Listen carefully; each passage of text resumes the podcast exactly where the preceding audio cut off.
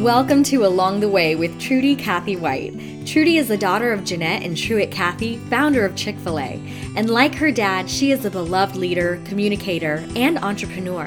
In this podcast, Trudy will share a heartwarming collection of true stories with lessons she's learned along the way and remind you that the legacy you'll leave then is the life you're living now. Here now is your host, Trudy Cathy White. Welcome, friends, to another episode of Along the Way with me, your host, Trudy Cathy White. Now, I want you to know that I'm really glad that you've joined me as I share these experiences with you, things that God has used to challenge and grow my life along the way. And it's really my hope that you'll not only be challenged and encouraged, but you'll also be strengthened in your own walk with the Lord. You might remember in my previous episode mentioning the unexpected spiritual growth that John and I experienced as a result of our time as missionaries living overseas. We faced quite a few wild rides in our 10 year stint in Brazil.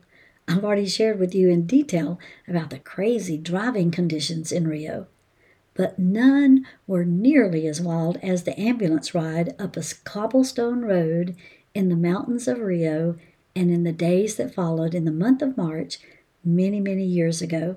But I think I'm getting ahead of myself. After the birth of our daughter Angela, we prayed the Lord would make it abundantly clear if we were to grow our family any further. His timing had been perfect with Angela's birth. Despite not being on our schedule, we had learned the peace and the joy of releasing the future to the Lord. And sure enough, a year and a half later, I was nine months and a few days pregnant with our fourth child, and John and I were headed to the hospital full of expectation and excitement.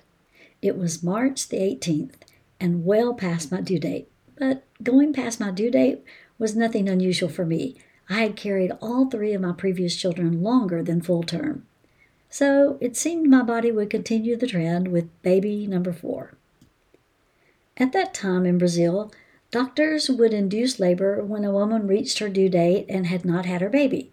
Most Brazilian women had cesarean to avoid the pain of natural childbirth, so my desire to have a baby naturally was again, at that time, quite uncommon. Thankfully, the obstetrician who had delivered Angela would deliver our fourth child and was accustomed to my uncommon request. He even let John be present during labor and delivery. Now, labor with our fourth child was long and difficult. Nothing unusual about that. This baby was simply continuing the pattern of all of our other children. But finally, after many hours of labor, our son, David Edward White, was born. But the moment David came into the world, I knew immediately something was wrong. His little body looked lifeless and was a deep shade of purple, almost black. I expected the nurses to pass him to me as they had done with the other children, but instead they quickly took him to a corner of the room and began assessment. We didn't hear him cry, nor did we see him move.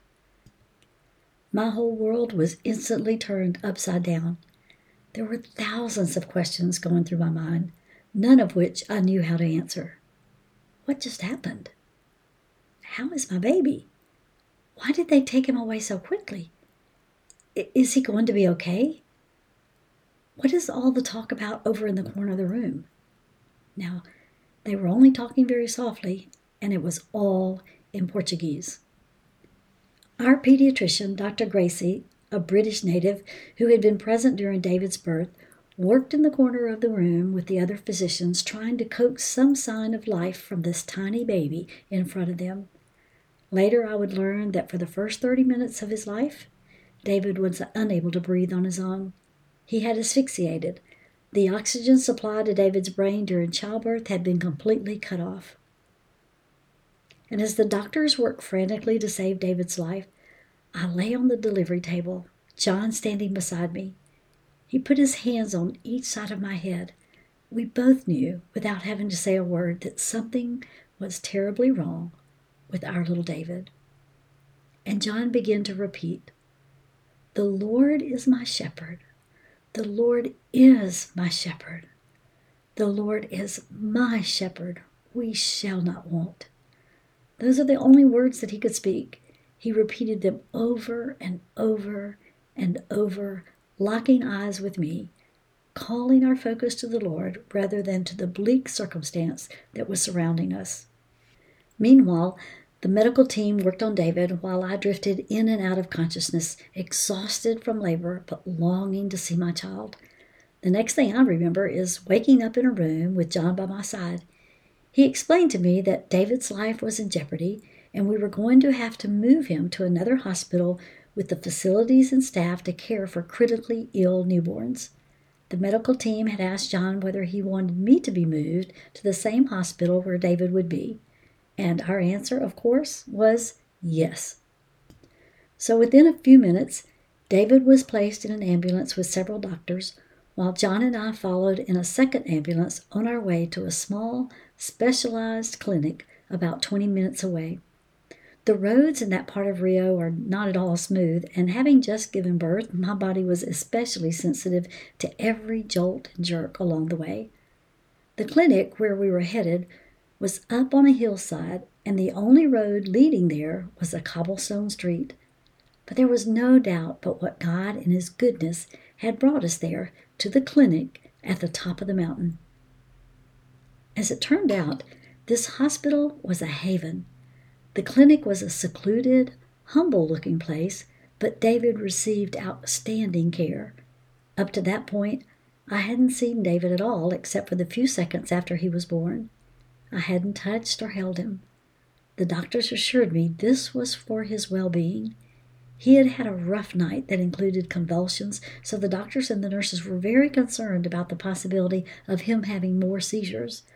All we could do was wait and pray as the staff gave us hourly reports on his status. The third day after our arrival, the doctor came by to check on me and to sign my hospital release forms. I was anxious to be home and to see our three older children who had been in the care of my mom. John and I were so grateful that my mom had flown in from the States just a few days before I'd gone into labor. However, I really was a bit nervous to leave David and wasn't feeling entirely well. I attributed my discomfort to the emotional strain of what we were walking through, although the thought did cross my mind that perhaps something more serious might be wrong with me. Sure enough, as I walked through the exit of the hospital, I suddenly collapsed. The doctors hurried me back to the hospital room, moving very quickly, just like they had with David, to assess my medical situation. They soon determined I was bleeding internally and it would require immediate emergency surgery. My situation didn't look good at all. By now, my dad had arrived from the States and was at the hospital with my mom and John in conversation with Dr. Gracie, the pediatrician. She pulled my parents aside to explain the situation in English so that John could focus better on the doctors and me.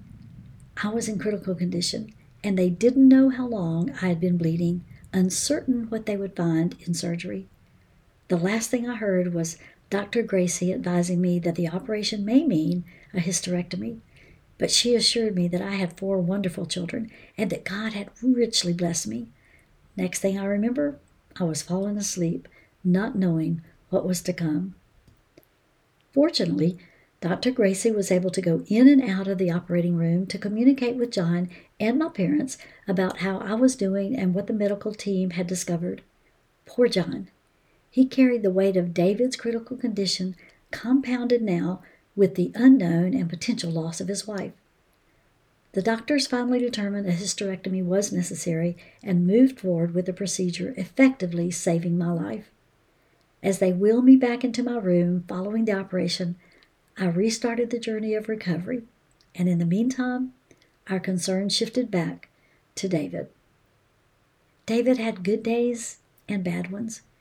When he was 13 days old, I regained enough strength to see him for the very first time since his birth. I remember walking in that room. David was in a small incubator. He was hooked up to all kinds of monitors, so he looked rather pitiful. I was only able to sit in a chair right beside the incubator and reach my finger through to rub his little arm a bit. I wasn't allowed to hold him as he was in no condition to be lifted. And I'm not really sure I can adequately describe all that I was experiencing at that moment, but I do recall how I was relieved to see him breathing and to see at least a little color in his tiny face and body. They let me go in to see David twice a day after that.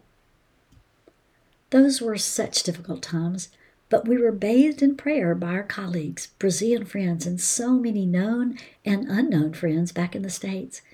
Days passed, and my body healed enough for John to take me home. But David, David stayed in the hospital. We went to visit him every day, and I was eventually able to hold and nurse him. Finally, when David was 24 days old, we were able to bring him home to a place of love and excitement Especially the excitement came from his siblings. It was quite the day of celebration to have him safely home and with our family. David got stronger each day and grew at such a rate that even the doctors were astounded. When he was six months old, we had permission to return to the States to launch a series of tests to evaluate the status of David's health. The doctors found that developmentally, David was just like any other child his age. Given the trauma of his birth, David should not have been able to do what he was doing. He should have been affected in some way, but the doctors could offer no explanation for his remarkable recovery. But we could. David was well and thriving because God had chosen to heal him. I really believe that even if God had chosen to take David home as a newborn, we still would have come away with a deeper dependence on God and a greater realization that God is in control of every circumstance, even when we cannot grasp its purpose at the time. As you're listening to this, I'm certain you've lived long enough to have experienced a painful event of your own.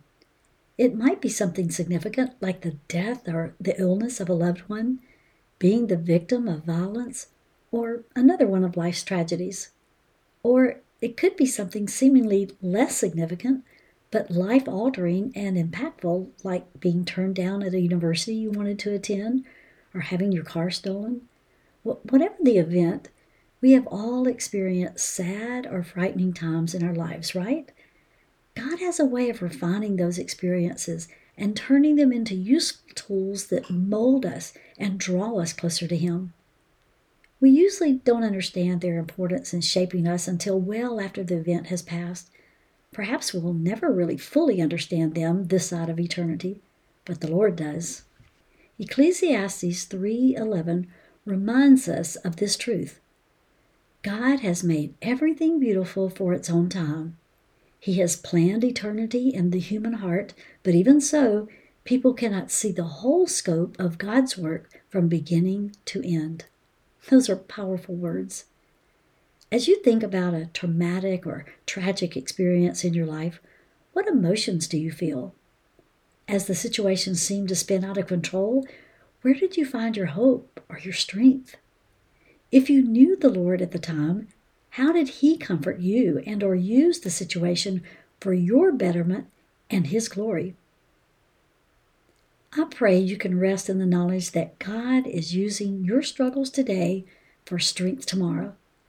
Sorrow may last for a night, but the joy of the Lord is renewed each morning. The sun will rise on the pain of today and bring with it hope for the days to come. I'm thankful to have had this time to share with you as we grow together along the way. That concludes our time together for today. To find out more about Trudy, visit TrudyCathyWhite.com or follow her on Facebook and Instagram. Thanks for tuning in. By pondering the lessons in this podcast, you'll move one step closer to having your own meaningful collection of lessons you've learned along the way.